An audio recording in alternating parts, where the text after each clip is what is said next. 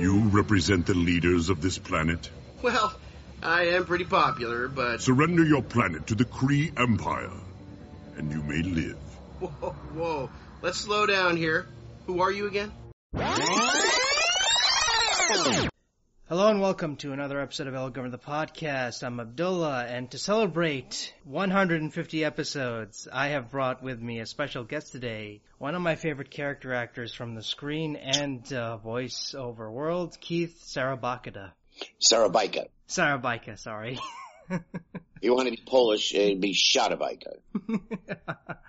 sorry, it's a, it's a tough name to pronounce, but, uh, you know, you might know him as Daniel Holtz from Angel, and a bunch of other credits that are too long to go through, but but include Laserbeak from Transformers, Mr. Freeze from Young Justice, Venom from Spider-Man Web of Shadows, Ronan from Avengers uh, Earth's Mightiest Heroes, and I forgot the name of your Star Wars character. Uh, Cikatro Vizago. Cikatro Vizago at your service. Cikatro Vizago. And, uh, my first question is, you've been a part of a lot of in, uh, a lot of franchises, but are, are, are there any franchises you haven't you want to be a part of? Yeah, I'd like to be a part of every franchise that there is, you know. but unfortunately, it doesn't always work out that way, and you can't really pick them. You know, it's like uh, they kind of pick you. You audition for them, and they they hire you. So, or they don't. You know, so that's kind of the way show business works. Unless you're a big bankable star, then then sometimes you can hire them. You know, but I'm not that. I'm just a working actor. So how did the whole acting thing start for you? Uh, my mother put me in tap shoes when I was four, and I had to dance with my cousin Joyce at the Bedford Park Community Center and sing and tap dance to I've Been Working on the Railroad. I don't think I've ever lived it down since then. You know. gotta dance, get, well, everyone's gotta start small, I guess. mm-hmm.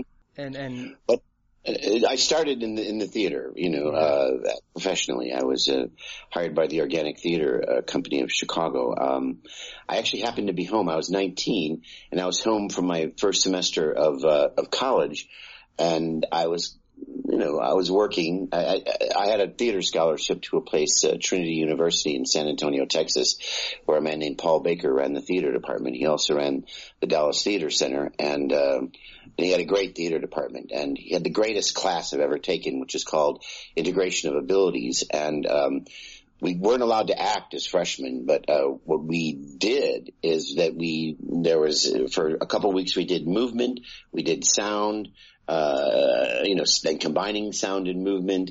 Uh, then we had to do things like uh, compose a piece of music. Uh, we had to um, we had to make, make, a sculpture. We had to paint a painting. We had to write poetry, uh, and then it all culminated in uh, we had to write a a short story and a and then we had to write a, a, a one act play, which uh, the, the playwriting instructor and it loved, and he gave to the senior directing class, uh, but they couldn't figure out how to do it because it had parts for um, uh, 11, 12 year old boys and two nuns, so it was a little difficult to um, to uh, to cast in college.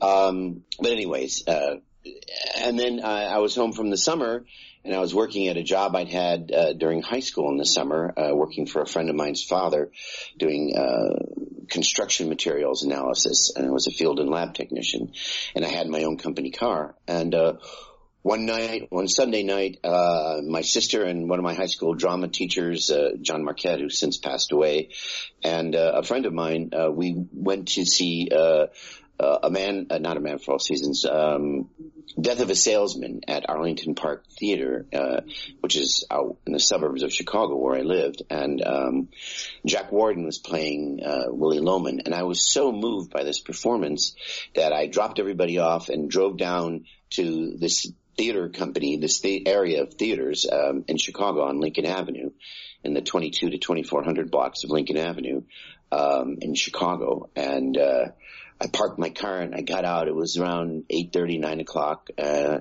and I suddenly, it was like I'd been called in, a, in, you know, in a dream or something. And I suddenly woke up as if I were out of a dream and I go, oh my God, what am I doing here? And I just started, leaned against the, the light pole post in front of the theater and started banging my head against it going, I've got to stop smoking pot. I just have got to stop doing this. And, um, suddenly I felt this little tap on my shoulder and I turn around and I didn't see it. It was this small man and he goes, are you okay? And I go, um, uh, yeah, I'm, I'm, I'm, I'm fine. I'm fine. He says, uh, well, can I help you?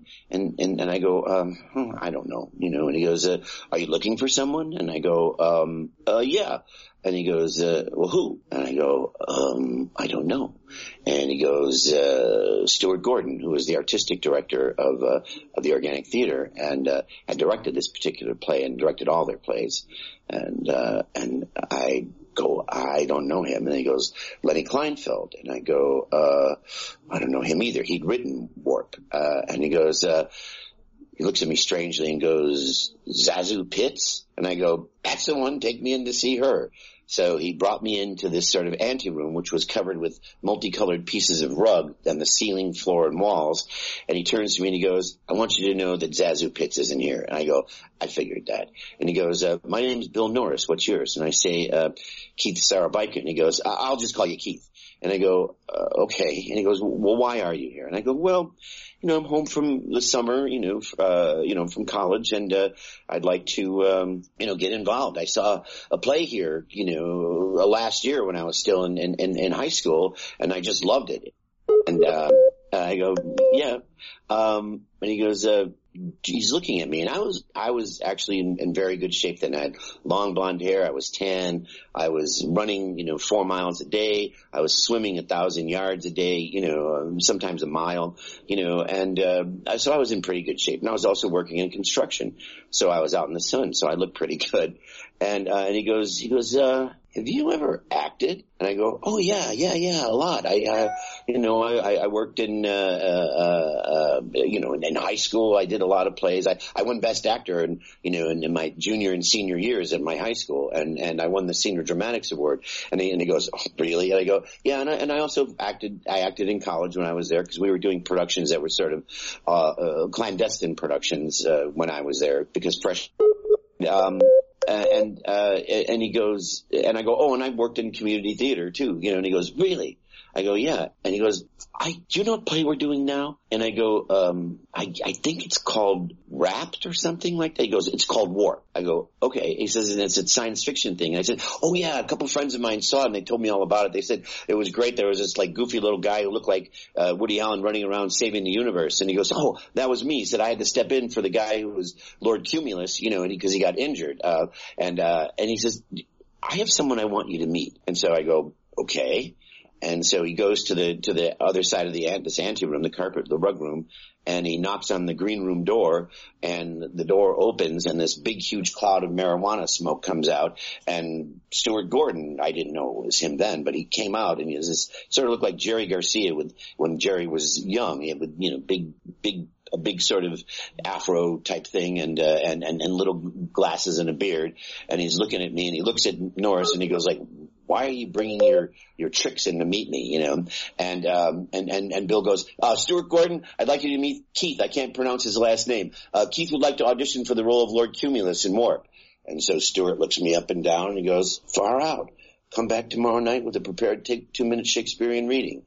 And he walks away. Oh, and he turns around and he goes, oh, and make it something militant. So, needless to say, I, I ended up getting hired. I replaced, well, I, I, I was hired to replace John Heard, H-E-A-R-D, who's one of, became one of my closest friends. And, um, he, he just passed away like two years ago. And, um, but John decided when, when they hired me that he wasn't going to leave anymore because the play was going to Broadway. So I was hired on as the understudy and sort of the company stuntman. And I was at the organic for six years on and off, you know, after that, uh, doing many things, you know, and, uh, uh, Warp failed on Broadway, but it was a glorious failure and something that I would never ever forget, you know, uh, being 19, turning 20, going on to Broadway. Um, and it was, it was quite an experience. And the organic, they've sort of become my extended family, you know, in the 47 years subsequent. And how did uh, the the whole voiceover thing come about? Uh, you know, it just, it's sort of a natural thing when you're in, in the theater and you're working and you have an agent. They start asking you to do stuff, you know, and so I was and, uh, and I did. Uh, but it really got started when I was, um, I lived on the Upper West Side in a building at 92nd and Riverside. And uh, in that building were the artistic directors for this place called Symphony Space in New York, uh, where they did a lot of music and then they did theater and they had movies. And um, uh, they had seen me uh, do stuff and they knew me, you know. But they finally one day they asked me to come and do. Um, uh, they did a thing called Selected Shorts. It was on uh, WNYC and on NPR for for I did it for 28 years, um, um, and it was where you would read short stories in front of a live audience. And um, this was like in February of 1986 or 87, and I remember going from my apartment, which was it was about three blocks from Symphony Space, and it was very rainy. I went for a sound check, and we did the sound check and a little tiny rehearsal. And you know, I think I was thinking nothing of it, and it, it's a pretty good sized auditorium, about a thousand people, you know, could be uh, could fit in it. But I figured, oh, it's going to be a hundred people at most, if that, you know, because I'm reading short stories, you know.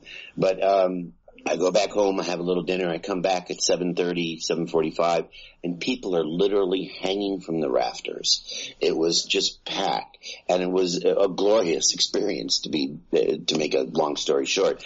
And from that, I, you know, started getting a lot of voiceover work, because it turns out that a lot of, uh, you know, creative directors and, and, and what have you, uh, from, uh, you know, the different art, art, art, the advertising agencies around the country, and just different casting directors and stuff, would come and see this. And, uh, and I did it regularly for, as I said, on and off for 28 years. Um, and thanks to Isaiah Sheffer, who's passed away now, who was the artistic director for both Symphony Space and, uh, and, uh, Selected Shorts, produced Selected Shorts. So that's how I got, got into doing voiceovers. And was it easy transitioning from doing on-camera stuff to voiceover? way easier. It's just so much easier to do it because you have the script in front of you and you can just kind of go with it. You know, it's it's it's fun. You don't have to wear makeup. um, speaking of makeup, you were share makeup jobs. Yeah, yeah. Speaking of makeup, you were in a Stephen King miniseries that required a lot of makeup stuff. How was that experience for you? Hello. Hello. Yeah, sorry. Yeah. Um, lost you for a minute there. Yeah. Um, yeah, and and and then you just you know did you is it still kind of harrowing like going back and forth between like on camera stuff and, and voiceover now that you not harrowing at all not really? it's not harrowing mm-hmm. no not even not the slightest you know uh it's uh you know, the toughest thing to do, I mean, outside of doing, you know, like a major stunt with, you know, thousands of people around you, I, I once had to do a cavalry charge in this mini series and that was the scariest thing I'd ever, I ever did. It was, uh, I had to lead a company of, re, of reenactors to, and charge eight camera crews across this gopher hole strewn plain. It was, it was pretty wild, I can tell you. Luckily no one got hurt, you know, but it was, uh, it was intense. Um, but you know, doing this, it's, it's fun. You know, uh, you know, I, I just had a, an audiobook session today, you know, I'm working on an audiobook series, um, the detective series and uh, it's just fun. It's it's not for everyone you know doing audiobooks for instance because you're you're basically cooped up in a uh, in a small booth you know for six hours but uh you, know, you do get breaks every couple hours but it's not for everybody you know? But I enjoy doing it uh, and I enjoy doing video games. Video games are really fun. You know, I like doing cartoons. I like being on stage. I love doing movies. I love doing TV shows. You know, I like producing theater. Uh, I like directing it. You know, I, I love it when something I've written, uh, comes to life, you know. So, yeah. It's, it's not harrowing. The most harrowing things are, like I said, dangerous stunts, you know, and, uh, you know, things when there's like a special effect involved, you know, and you only get one take to do it. Uh, that's, that's a little harrowing, but, um, you don't want to screw up. And, and doing live theater is, is, it's, it's harrowing. And, you know, nothing really compares to doing live theater, uh, I found in terms of, uh, how nervous I get, you know. And, uh, you know, how was the, cause, uh, cause one of your most famous roles is, um, can't remember the character's name, but L.A. Noire. I don't remember his name, but he was the, Herschel Biggs. Yeah, Herschel Biggs. and I was looking up some behind the scenes stuff about about that game, and and the mocap stuff, uh, the the facial capture stuff sounds kind Yes, of they're so contouring they call yeah, it. You know, yeah, contouring. Uh, and- how is how is that experience for you working on Um, it was a good. I really liked the Team Bondi people. I don't remember their names now. It's been a while since I did it, but they were they were great. Um, I loved working with them. I thought they were very creative. Um, and the facial contouring thing was like you're in a room, you know, about the size of someone's bedroom, you know, and it's very air conditioned. It's kind of cold because they have 56 cameras in it, and you sit in what's essentially a barber chair, and they they cloak you with a, a an orange sort of apron uh, that just reveals, you know, from the neck up.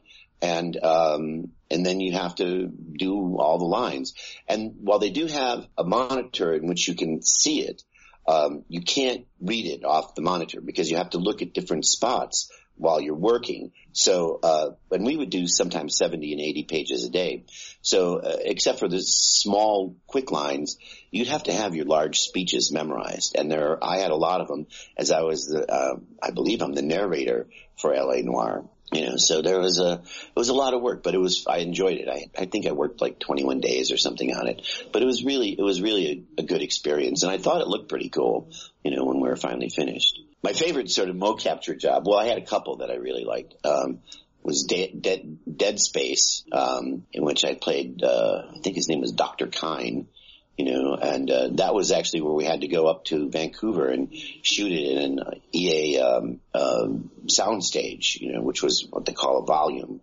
And you go in there and again, they have cameras placed everywhere. So they shoot you from 360 degrees and you're in these tights with little dots all over your face and, and over your, uh, body. And, uh, and that, that's almost like doing a play, you know, uh, except it's, it's like doing early, early almost Grotowski play because, uh, Grotowski style theater because there's, there's nothing there except you and the actor. So it's, it's maybe a couple blocks. So, you know, it, it's challenging, but it's fun, you know, it's acting. Um, and then the other time I did motion capture was for, um, I did the didact or ur didact sometimes as it's referred to, um, in Halo 4, which was again a, a big volume space, really big space down in, uh, at, uh, Raleigh Studios in, uh, Manhattan Beach. And, and that was a big job. We were there for quite a while shooting a lot of stuff and it was kind of cool. I'd look at myself and I'd be, I'd look really dweeby in my little, you know, uh, tights and with my reflective little uh, iridescent balls on there. And, um, and then you'd step into this, into the volume, as they called it, and you'd look on the monitor and you'd become a 20 foot tall alien, which was, was pretty cool, you know. And speaking of aliens, do you think you'd get typecast to play a lot of aliens? Cause you, you, you play a lot of aliens in your career.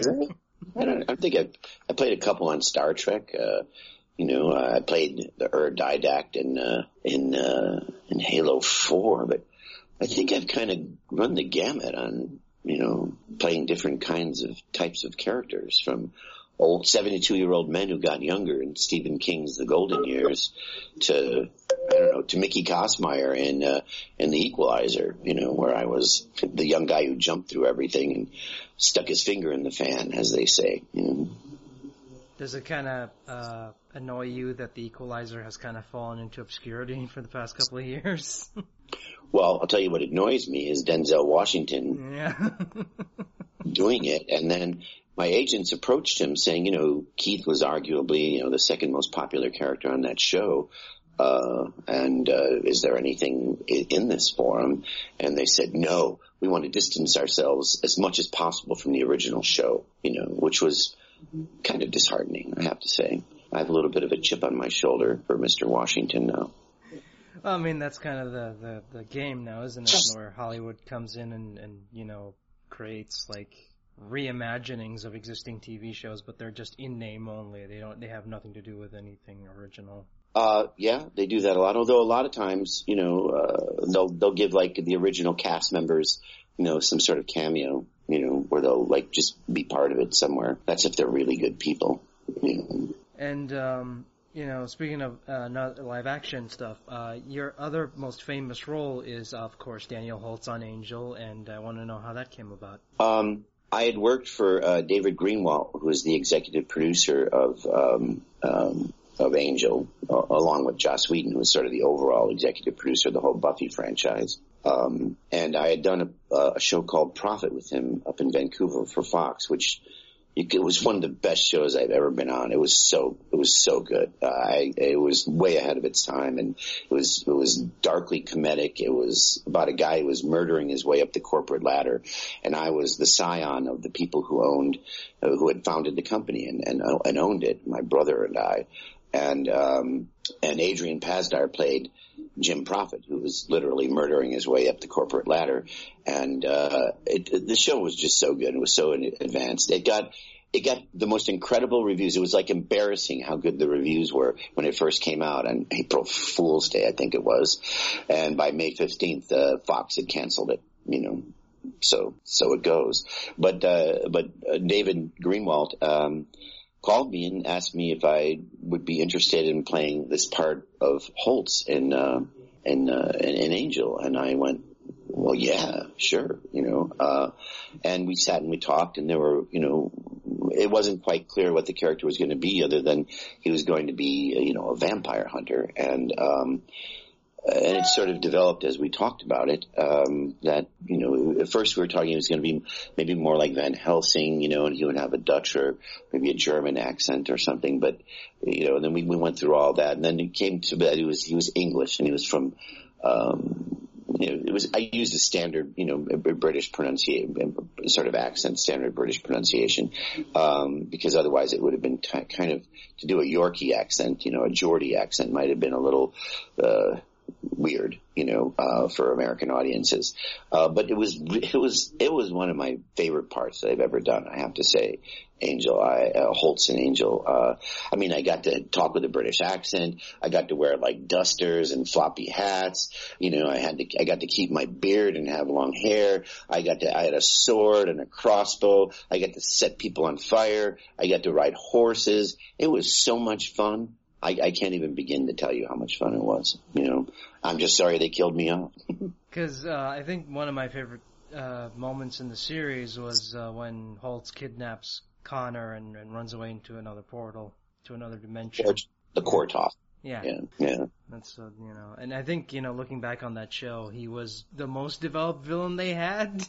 I would say because all the other uh, villains you know, are. I, eh. he had arc. What he what he had was he actually had a really great character arc. I mean, they kind of plotted it out from, um, you know, I did 11 episodes. It originally was scheduled to do eight and, uh, but they ended up expanding it and making it 11 because the character became pretty popular, I guess. You know, I was, I was always hoping they'd continue me somehow in it, but they didn't. They made me into a, a 10,000 year old man at the end, you know, which was fun, but it was again 10 hours of makeup, you know, but I had a good time, as I said. And and were you shocked at how much of a following Angel has? You know, it, it, I was kind of shocked because I, uh, I am brought over to England, uh, at least once a year for the last, since 2003, uh, to do Angel slash Buffy conventions, which still, you know, garner enough people to, to warrant bringing people like me over. And I think it's, I think it's been great. And at first it was kind of weird, you know, um, cause it, it was just, I went, this is bizarre. And, you know, it was like, you felt like a, a rock star because the first time we did it was at this place, Norbreck Castle, which is up in Blackpool in the northwest of England. And, uh, it's, it's, I guess, outside of when you get into big stadiums. At the time, it was the largest venue that could accommodate like three, four thousand, you know, fans. And uh, you, come out and they would cheer you like it was like a rock concert. And it was, I had, I had no idea that this would be like this, and it, it was bizarre to me. But it came as as as I went more and more, and I became I actually became friends with Sean Harry, who runs you know the Star Fury uh, conventions um, it's his company, and uh, we've become good friends, Sean and I. And the people have become sort of like my my extended family, you know, in England and in the British Isles, because I've gone pretty where pretty much everywhere in the British Isles except the Republic of Ireland doing Angel and Buffy conventions. You know, so I've gotten to know England, which I love traveling around. You know, Scotland and Wales and uh, Northern Ireland, which uh, is beautiful, by the way. Um, we did one there in 2004 in Glasgow, not in Glasgow, after Glasgow. It was in um, in Belfast. Um, so I, yeah, it's it was it was kind of uh, it was wild that there was uh, for supernatural. Um, I did a supernatural convention last year in Birmingham, again for Sean, uh, and it was uh, astounding to me that it has that big uh, fan base. You know, because honestly, before I knew of the show Supernatural, because I knew uh, both Jensen and uh, and Jared uh, early on. I'd met them uh, in 2004, 2005, um, because I'd met Danneel Harris on at an Angel convention in Glasgow. Um, um, she had been there as a, as a guest with uh, with uh, uh, another actress, uh, Elizabeth Arnoir, and uh, I walked up to my hotel room and, and Danneel Harris, who was extraordinarily beautiful, was sitting there cross-legged in, in the front of my door. And I'm like going, well, hello. and we became friendly after that. And it was very, it was, it was lovely. And I got to meet Jensen and Jared at one of their birthdays and, uh, you know, we've, uh, and then they brought me onto the show four years ago, uh, because a really good friend of mine, uh, passed away named Roberta Custer, who was a very good friend of Eugenie Ross Leming, who, uh, is married to Brad, uh, Bobby Singer, uh, who is the, um, um, exec- was the executive producer for a number of years on and off of uh, of Supernatural, and they brought me on, and it was originally just to do one show, but now I've done eight now, and it's been, and I don't know, I I hope I'm in more. You know, I know we have one more season left, so we'll see. And uh, how is it, you know, uh, how is it working the convention scene? You know, going, I don't know, like going. Uh, you know, going and meeting all the fans and whatnot, and all these different places do my photographs. I, a lot of times I have uh, uh, plays or pieces of plays of mine read by the other actors, and it's really fun when we do that, and the audiences love it. They've uh, they've had so they've been treated to several pieces that I've written, so it's it's uh, it's kind of fun, you know, for me. I like as I said, I just I, I, I love it. I don't work the convention circuit. I do not go to conventions that do they do not ask for me to come to. I don't go out and like say, "Oh, I'm going to go to this convention in the hopes that I'll make some money," you know. But I go when I'm invited by the people who are who are doing the conventions and who pay for my way and pay for me to come there and and have an, an established sort of credential. I just don't go. You know, I'm not one of those people. Not for everybody. Um, it's not, you know, and it's it's not what I do. I'm uh, I'm an actor and a writer and a producer and a director.